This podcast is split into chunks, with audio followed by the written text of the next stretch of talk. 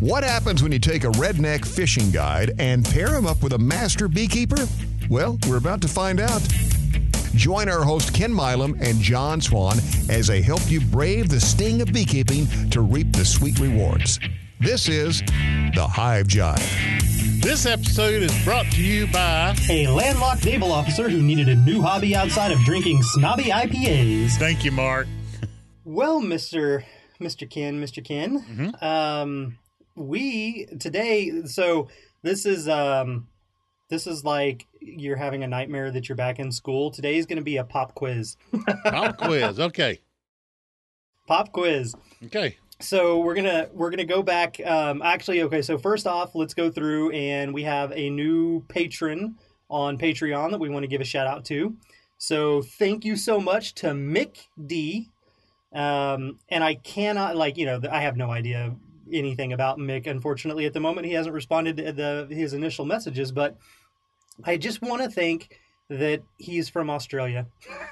because when I hear Mick D, I, I immediately think Mick Dundee, which you know Crocodile Dundee. So us us Americans and our limited knowledge of Australia. But anyhow, thank you so much, Mick, for joining us on Patreon. That's absolutely amazing. We greatly appreciate it. Yep. And for today's episode, we're going to go through, like I said, we're going to do a recap um, quiz that's going to basically be a recap on spring management. So I've come up with a list of questions that I'm going to ask you, and uh, we'll we'll go through and see how much you've retained from the first five months of this year. Are you ready? Yeah, I am. Oh, do I need? Do we want to tell about uh, the bunch of bees that I found in an ice chest? Um, No, we're, we're We talking can. about that, huh? we can, uh, but uh, I mean, if you just want to stall for time because you're afraid of these questions, You take yeah. off. I'm ready. No, I, I'm going to hit a hundred on this. Oh, you are. Oh yeah. Now you now you're hunting hard questions. Well, I've already I already wrote them down. I wrote them down at, at like ten o'clock last night. So that I mean, that's not to say though you can't see the list, so you don't know if I sneak one in there. I know. um, all right. So first off, how to tell when to feed? How can you look in your colony and know when you need to feed your colony? when you open up, uh, you got to get down and, and look and see where if they have any nectar, if they have any honey in the cells, or if they have nectar, or if it's just dry and there's nothing in there. Uh, we're in a dearth. Or it's winter, you need to. And by the way, if it's winter, you want to be feeding a fondant or a sugar, and uh, and if it's a This is- spring, you want spring to feed recap. a one to one. And if it's winter and you want to feed sugar water, you want to feed a one to two. Are you trying to go for like bonus credit there? Well, hell yeah. Um, yeah. Okay. So so this is just the spring recap. So you you don't have to necessarily do anything that's winter wi- wise, but that that is good. That's good.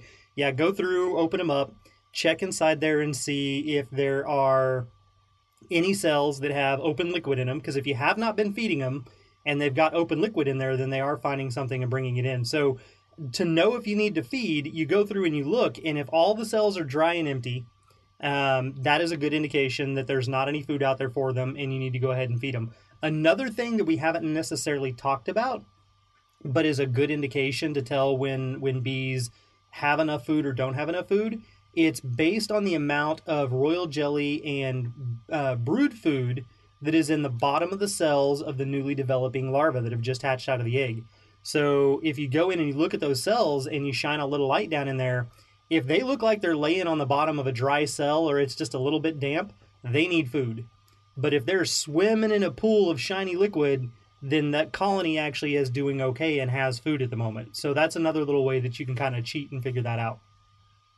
So, on the flip side of that question, Ken, how to know when to stop feeding?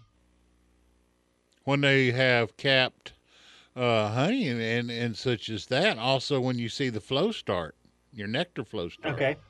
How would you know? That's actually the next question. How do you know when the nectar flow started? When the flowers start blooming. No. The right flower. Oh, when you see uh, liquid in your cells. That's right. So if you want to test it, one of the one of the ways that you can go through and figure it out is if you are feeding them, say you're feeding them a quart jar that you can visually see, and normally they take that whole quart and they drain it within two to three days. But you gave them a quart and seven days have gone by and they've barely used half of it. That could be, it's not guaranteed, but that could be a good indication that there is natural nectar sources available out there and they prefer the natural nectar over the sugar water so they will start ignoring the sugar water and they'll start bringing in more of the nectar. So that's one way. Another way would be to quit feeding them for a week to two weeks and then come back and check them and C, is the liquid that was in the cells when I did my first inspection still there or is it gone and they're all dry? Or is it still there and there's more? Because if you've stopped feeding them and yet there's still more and more liquid showing up in the cells, then you do have a nectar flow going on. I all you know how many packages I've got. All the packages have uh, there for a little while. They quit eating the the sugar. I've been you know feeding them one to two quarts of sugar water just to grow those packages so they'll get to making comb and everything. And then all of a sudden they'll quit eating that quart of water a week or sugar water, and then now, this week, with all the rain we're going to go get, I feel like they will go back to eating the sugar water or using it uh, because they're not going to be able to get out and get nectar from the plants because of the rain that we're going to see. And by the way, the bee brush, uh, all the you know with the rain, it uh, it does like uh, mesquite. As soon as it gets wet, it curls up. But now, as soon as it gets hot again, it'll be blooming again. So uh, yeah, we're fixing to have a big nectar flow as soon as it gets hot again. Nice. Well, and that's a great, uh, just a little additional piece there too, is that if you do know, yeah, bonus, get, get some bonus credit in there for you. If you do know that you're going to have inclement weather and it's going to be rainy or, you know, anything that's going to keep the bees from being able to go out and forage and or to keep the bees from being able to forage because there's no food out there, not necessarily that they can't get out of the colony.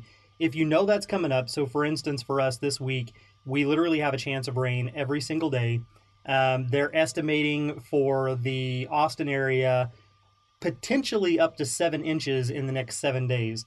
So, if that truly does happen, like if you know that's going to be the case, you could go ahead and put on one quart of food today and let them go through that for those next seven days. Now, the only downside to this is we typically don't want to feed during the nectar flow because that's how that's the only way you can guarantee that your honey is pure honey is if you stop feeding before the nectar flow starts give the bees time to burn through all the sugar water that's in there and then start bringing in actual nectar and capping that so if you do feed them in the middle of the nectar flow it could be detrimental to your honey because then you may have sugar syrup mixed in with that but in cases where the bees may literally be starving because there is no nectar and they didn't already have any stored up or anything like that, then you can preemptively give them that sugar and let them go through and have that during that time period where they can't get out and go forage. So, okay. Next question. When or how do you know when it is okay to add another box to the top of your hive if you've got a Langstroth hive? If you've opened up your your brood box eh, or, or your middle box, your the next one, your your food box, and you look and there's if your brood box is full, then then and you check your your medium that's above it, and it's about I'm going to say seventy five percent, or maybe even a little less than that. You should more. start stacking. Needs to be more. More, yeah you want your box to be roughly 90% drawn comb. So if you have, and it doesn't matter the size of your boxes, if you have one box and they've drawn out every side of the seven bars in the center or seven frames in the center, and then, or the eight frames in the center, and then your ninth and tenth frame on the far right and far left, they've started drawing out the inner side of it, but not the outer side. That's when you can go ahead and add on your next box. And what I would suggest in that case also is to pull out frame number one and frame number 10, which would be your far right and your far left, turn them so that the side where they had started building the wax is now facing the outer wall of the box. and the empty side is facing in towards the comb beside it, and put those back in, then put your next box on. And you follow that same pattern all the way through. It doesn't matter how many boxes you have. Whenever you're giving them empty foundation, you put on that next thing of foundation whenever they have 90% of the box below them drawn out. And that will keep them from doing a thing called chimneying, where they just build straight up the center and they only occupy like the four frames in the middle and they don't ever extend outward. They just keep going upward. Okay. All right. So, what should you do if you find swarm cells in your colony before you do anything else? What should the first thing you do if you see swarm cells in your colony? Rip them out. No. Eh. Failed the whole quiz. Now we are Just we on that one are we looking at swarm cells or are we looking at emergency queen cells?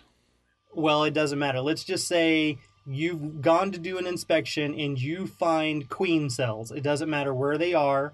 It doesn't matter if they're supersedure, emergency, or swarm. You find queen cells in your colony. What is the very first thing you should do before you make any other actions? Look for the queen. There you go. There you go. You've redeemed yourself. Okay.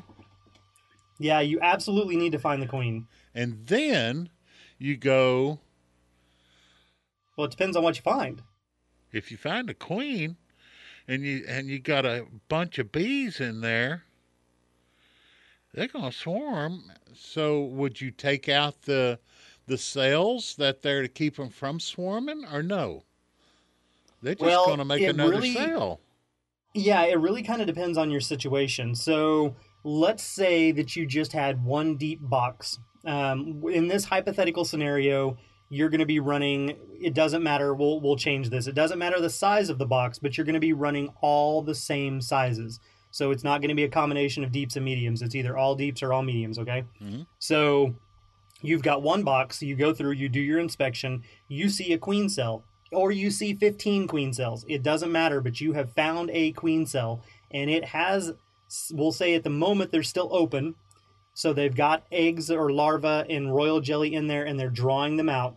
The very first thing you need to do is go through every single frame of that colony backwards and frontwards and look for the queen. If you find your queen, then you can make some decisions. And if it was just one box, they're going through and they're trying to swarm because they're cramped. So what you can do is get you your second box. You're going to take two frames of brood from the outer areas of the brood nest and you're going to move those up and put those together in the middle of the next box that's going on top. And then you're going to replace those frames down at the bottom with empty frames that haven't been drawn out. And you can go through and remove all of the queen cells that you find because you know your queen is still present. Put it all back together and then come back out and check it in five more days. And now you got to make sure you did not miss any queen cells anywhere. So you've got to be very vigilant and make sure and, and make sure you're also diligent and remove every single queen cell. Now you have preemptively stopped, but you have not necessarily hindered the swarm urge itself, but you have stopped the initial process or paused it rather. And in five days, if you come back and check and they have not started building new queen cells, then you may be out of the woods, but you still want to watch it. Because now you've changed up the pattern of stuff. You've given them some empty frames down below, which is going to frustrate them because it messes up the bee space. Hopefully, they'll start drawing out the wax on those frames, which then will give the queen new places to lay. And you can go through and kind of keep an eye on what's going on. But it also encourages them to move up into the next box and start drawing out that box as well. Now, that scenario again only works if all the boxes are the same size. So, now let's say a different scenario here is you go through, they've already got multiple boxes and you found queen cells everywhere, and your colony is big and your colony is strong. It's not just starting off, it's not just coming from a nuc or a package. You've already got two or three boxes on there, and you go through and do an inspection and you find queen cells. And same scenario, you go through the entire colony, every frame, and you find your queen. Well, now you can make a decision. Do I want to go ahead and try to curb their urge to swarm, which is going to be a lot harder if the colony is even bigger? Or do you want to go ahead and make a split? And if you do that, so here this kind of leads into your next question. If you do make a split, where should the original queen go? Original queen goes with the with the split and uh, let the let the uh, the colony grow a new queen, or you Correct. place one or in there. install, yeah, or install a new queen in there. Either way, but yes, take the take the original queen and move her with your split over into that other box, because if if they would have gone ahead and swarmed, she would have left anyway. So you take her out and you move her to the other box. It gives her a smaller area to go ahead and work and build up, which also then pretty much, not always, but pretty much usually ensures that that new split is not going to try to swarm this year because they've already, you know, gotten that drive done from their biological sense. Then over on your other colony, the original colony, you then would go through and let's say we're going to let them raise their own queens. What would you do with all the queen cells that are currently in there? You're gonna pull them all, pop them, but open them. All of them? All except except for the first, uh, the two biggest ones. There you go. Select the two largest queen cells if you're allowing the colony to raise their own. Go through, be again, be very diligent. Go through and remove all the small little nubs and leave just the two largest queen cells in there. Mhm. That's to hedge your bets that one, you're not going to have 15 queen swarm uh, come out and then the colony potentially try to do after swarms, and two, you're not going to have some little stubby not well developed queen hatch out before the others and murder everybody else. So you're you're increasing your chances of having a fully developed, healthy, big fat queen come out in there, which also means that she's probably going to have a better chance of being fully mated successfully and not have any issues or hiccups. So yeah, go through and do that. Now, if you're going to install a new queen, then the split can be done regardless if they were getting ready to swarm or not. But if they were getting ready to swarm, you want to make sure that you again go through and you remove every single queen cell you can find and then put your new queen in there in her cage and go through and follow the proper procedures to release the queen based on the type of cage she's in. So, let's see. Next question. If you were going to split and you're going to do a proper split, how many frames of what will go over into the new split? You're talking brood. Uh, no, frames of bees. Well, anything, frame of anything. Well, you want to take, uh, I'm going to take, uh, in my box, we're going to take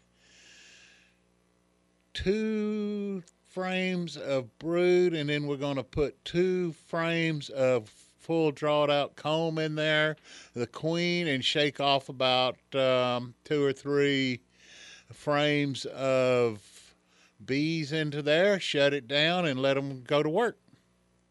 Okay, technically that would work right now for us because we are in the nectar flow, which means they'll be able to bring in some food, and you're probably going to be feeding the split as well, so that's okay. But um, one of the things to clarify when you take the frames of brood, you want to take the frames of capped brood Okay. So that that new split is immediately going to have a huge burst of population and a lot of young bees to go through and draw out this new wax and help fill up this new box. So that's the first thing is make sure that brood is capped brood and move that over. You want to make sure that the other colony, especially if you're going to let them raise their own queen, is left with eggs and larvae, but they don't necessarily need the capped brood immediately because they've got a ton of foragers still and they'll be able to go through and, and kind of do what they need to do. Now, in addition to your two frames of brood, based on the time of year and based on the availability of food, if you want to make that split stronger and you want to make sure that it has an even better bet of being successful, go ahead and also give it a frame of food stores that are liquid and a frame of pollen. Because then you reduce how much foraging it needs to do because it is going to be smaller and have less foragers. So that's another thing that you can do. You can go all the way up to five frames and make a full nuc out of a split, or you can do like you did, where you did a slim split kind of thing, like a quick split, and gave them drawn comb so they can immediately go over and, and expand into that, you know. So there's different scenarios that you can do to tweak this based on your individual beekeeping, what resources you have, and the time of year that you need it for. Um, we are going to do. I haven't actually got all the way through the footage yet to see how how well the footage was. But you know, when we did the quick splits out there, you and Max and I out at your place, Mhm. um, I know that Max was recording with my phone, and we've got footage on it that goes all the way through it. But the the big camera uh, ran out of space uh, because we had recorded everything that day, so it ran out of space partway through the beginning of it. So I need to go through and really look and see if we've got enough to splice it in there. But we do have a couple of videos we'll put out on Patreon that will be um, doing a quick split, like what you just mentioned, versus doing a full proper split. And the full proper split will be kind of a digital presentation that we'll just walk through, and then the other one will be a live video. So those things are in process to come out, and that'll kind of show people the the difference between the two. So, um, okay, if you do your split, do you still get a honey harvest from either colony, both the split and the one that you harvested the split from? I wouldn't go after the split as a honey harvest, but uh, you will get a little bit off of the original colony. Not much because I've already noticed that I'm not stacking on the splits that we did. I'm not stacking as many boxes on there. It, seems to knock them back uh, when you do that because they, they have to take a basically a month to raise a queen.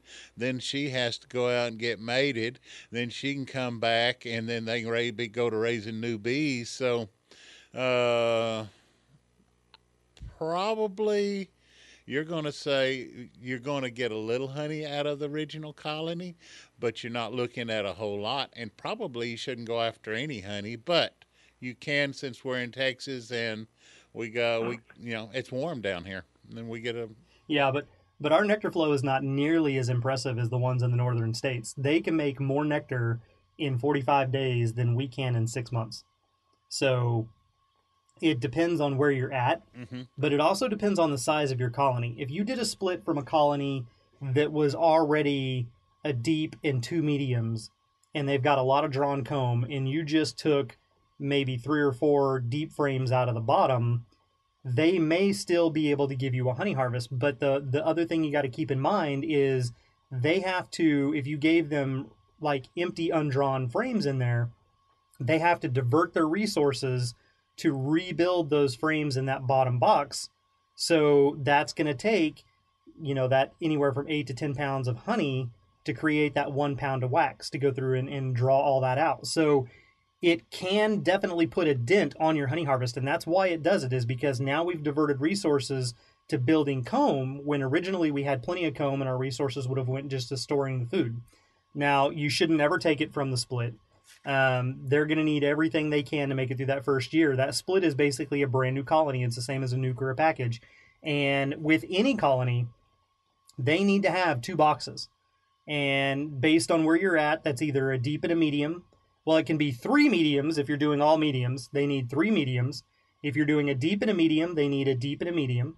If you're doing all deeps, they need two deeps based on your region and based on how much honey they need for the winter. That's the bare minimum to make it through the dearth and make it through the winter.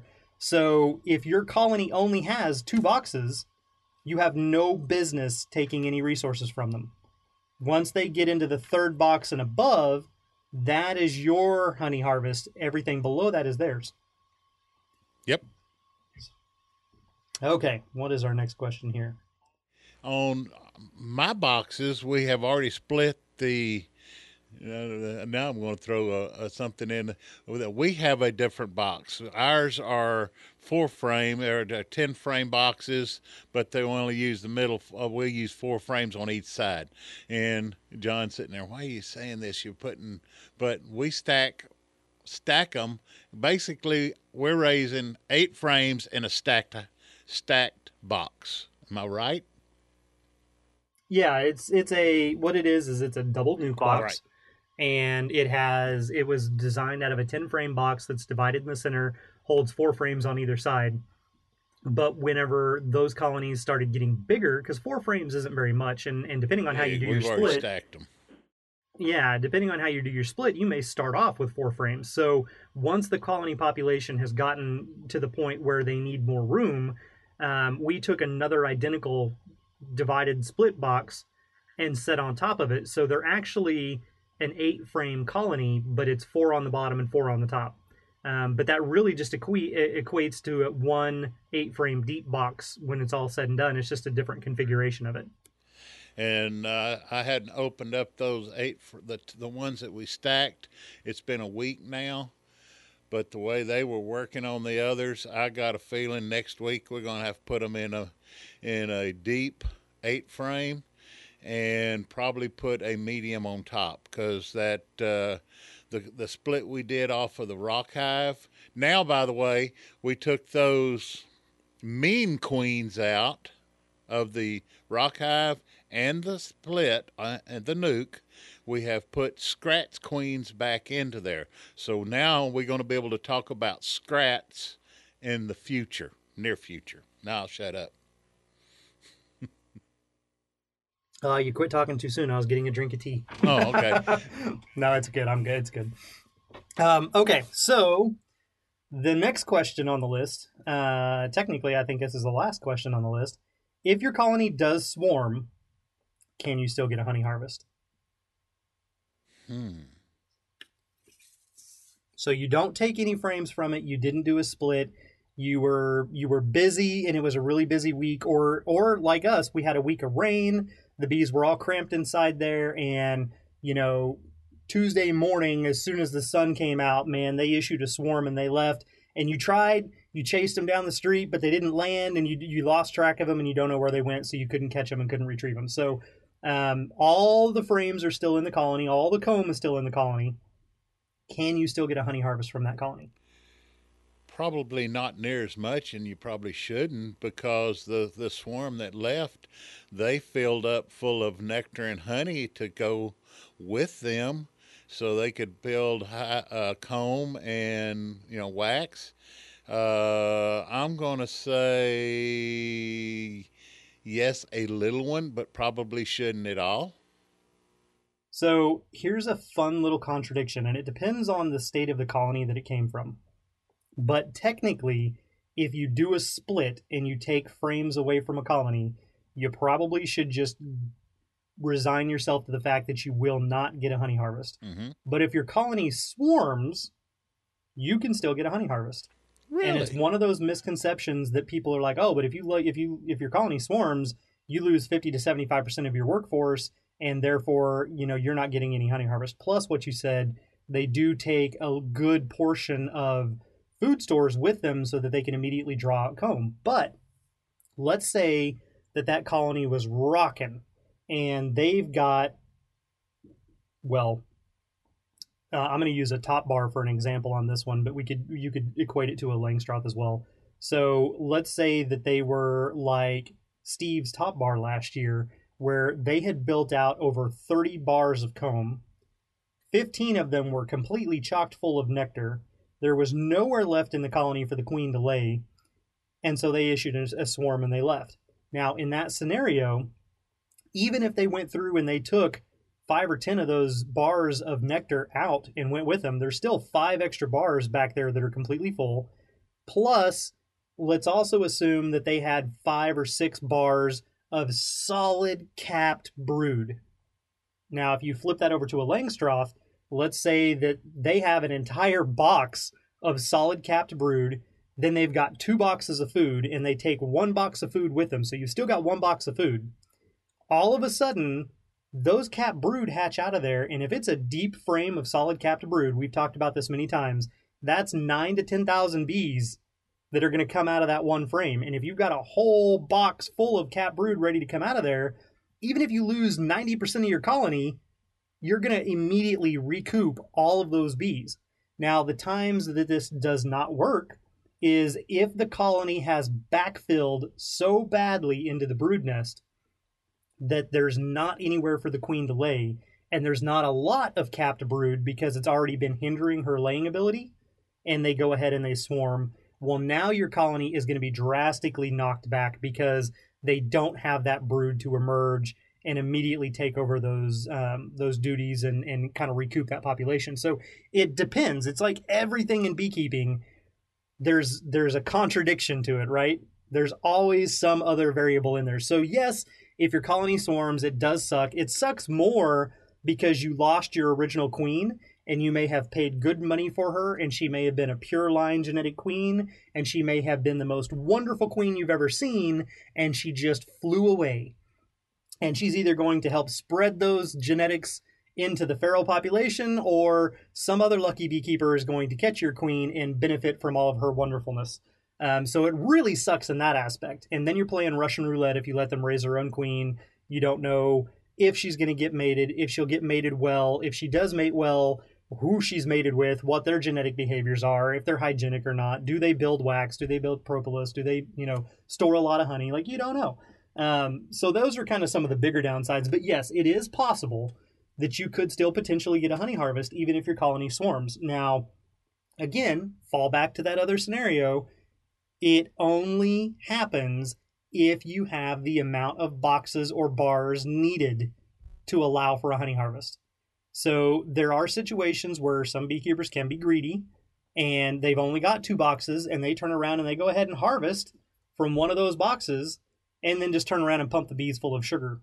Now, the downside to that is you're doing your bees a little bit of a disservice because you're taking their natural food stores that they've worked really hard for away from them and giving them something that's subpar that's just purely carbohydrates and doesn't have any amino acids, it doesn't have any minerals, nothing else to it that they need. So, I mean, yeah, you can you can do that, and you do have beekeepers who are like, well, I got to harvest my first year. Well, yeah, what'd you do? Steal frames out of the deep in the bottom, or or take them off of the first box on the top, because you probably didn't make it to three boxes in your first year. So, was that honey harvest truly yours, or were you just being greedy? That's it those are all the questions I have to recap on spring management. Do you have any little side notes you want to throw in there? Oh, I could talk about all kinds of stuff that's happening. No, side notes to the topic. oh, spring stuff? Uh, yes. I found well, we talked about it last week. We I found mesquites blooming. They're all gone now because it rained uh, and they won't be coming out for a while until it gets hot and dry again. Uh, the bee brush, the same thing there. It's, it's going to rain a bunch, and they're going to uh, white brush in Texas is going to go crazy, uh, blooming. So uh, I think our nectar flow was just is just now getting going, and all the bees I have and all the splits we've done and and the requeening we've done is gone crazy and we have we're, we're in good shape up here. And all of the packages are doing wonderful and the splits are just wow that's all I can say about that. And like I say we're gonna have scrats and we're gonna have scrats in a top bar we're gonna have scrats in a nuc and we're gonna have scrats in a a huge colony awesome. Yeah, we're gonna have all, all kinds right, of. Well, and we got a brand new baby boy named Blaze. Not me, my son. yes, yeah, yeah you, you, have, have a new baby grandson. I have a baby grandson. Yep. That's right. Max is now a proud papa. Yep, first. Yep. Yeah. All right. Well, uh, just to remind everyone, if you do have any questions that you would like us to answer on the show for everybody to hear, please feel free to send those in to us. We are building another listener question episode, and we have already gotten several questions in. So thank you so much to those of you who have sent them in. But if you have questions and you want to hear it answered on the show, shoot us an email to info at thehivejive.com and put in the subject of the email listener questions, and we will have them flag that and send it over to us so that we can get it on an episode. Um, depending on how many of them come in this next week, that may be your your episode that you will hear the next following Monday. So uh, again, listener questions. If you guys want to hear them on the air, it's been a little while since we've done one of those episodes. Go ahead and shoot us that email info at thehivejive.com subject listener questions and we're going to go ahead and call it good for the week hope everybody out there is doing well and you got any final words ken wrap up thoughts uh John worked a bunch of bees called Satan's Daughters uh, earlier this week, and uh, uh, that's all I know. What, what kind of yeah. what kind of hive is that? Satan's Daughters. Yeah, no, they they were just some evil SOBs. I have nothing to add to that, and uh, everything's wonderful up here, and that's all I know. All right. Well, we'll call her good. You all out there, be safe and be good. Be healthy. Y'all stay safe and healthy, family. And we'll see y'all on the other side. The show might be over for now, but the sting won't last long. And if you haven't already, be sure to subscribe to our podcast as we'll be swarming in with new episodes Mondays of each month. Until then, behave yourselves.